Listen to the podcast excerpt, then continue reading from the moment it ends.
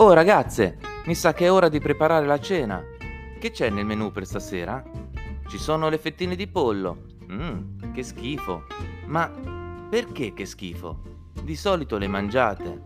Sì, ma che palle. C'è sempre la stessa cosa. Io non le voglio. Nemmeno io le voglio. Ecco che iniziano le lamentele. Ma non le possiamo fare in un altro modo? Anna, Anna, Anna, guarda, sul mio libro di scuola c'è la ricetta delle cotolette. Facciamo le cotolette di pollo? Oh, brava R. Almeno una proposta costruttiva. Va bene, facciamo le cotolette. Vediamo cosa ci serve e andiamo di sotto a prendere gli ingredienti. Ok, ci serve la farina, le uova, il pan grattato e l'olio per friggere. A posto, abbiamo tutto. Te, H, ci vuoi aiutare? Sì, anch'io voglio fare le cotolette.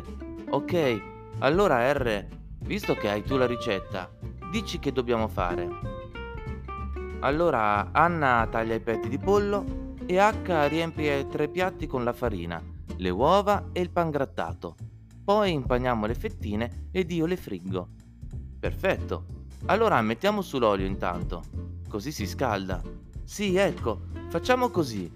Prima nella farina, poi nell'uovo e poi nel pane.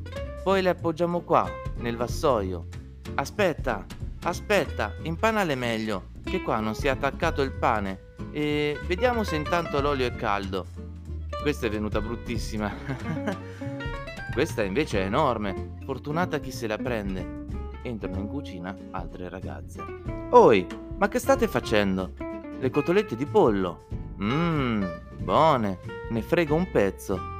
Anch'io ne voglio un pezzo. Oh, basta! Via dalla cucina! Insomma, ragazze, se continuate così, a stasera non ci arrivano ste cotolette. Anna, chiudiamo la porta, che se no le mangiano tutte. Sì, sarà meglio, R. Ma lo sai che sei proprio brava a cucinare? Hai una grande manualità. Sì, sì, mi piace. Poi a casa cucinavo sempre io perché mia mamma non c'era mai e mio padre era troppo ubriaco.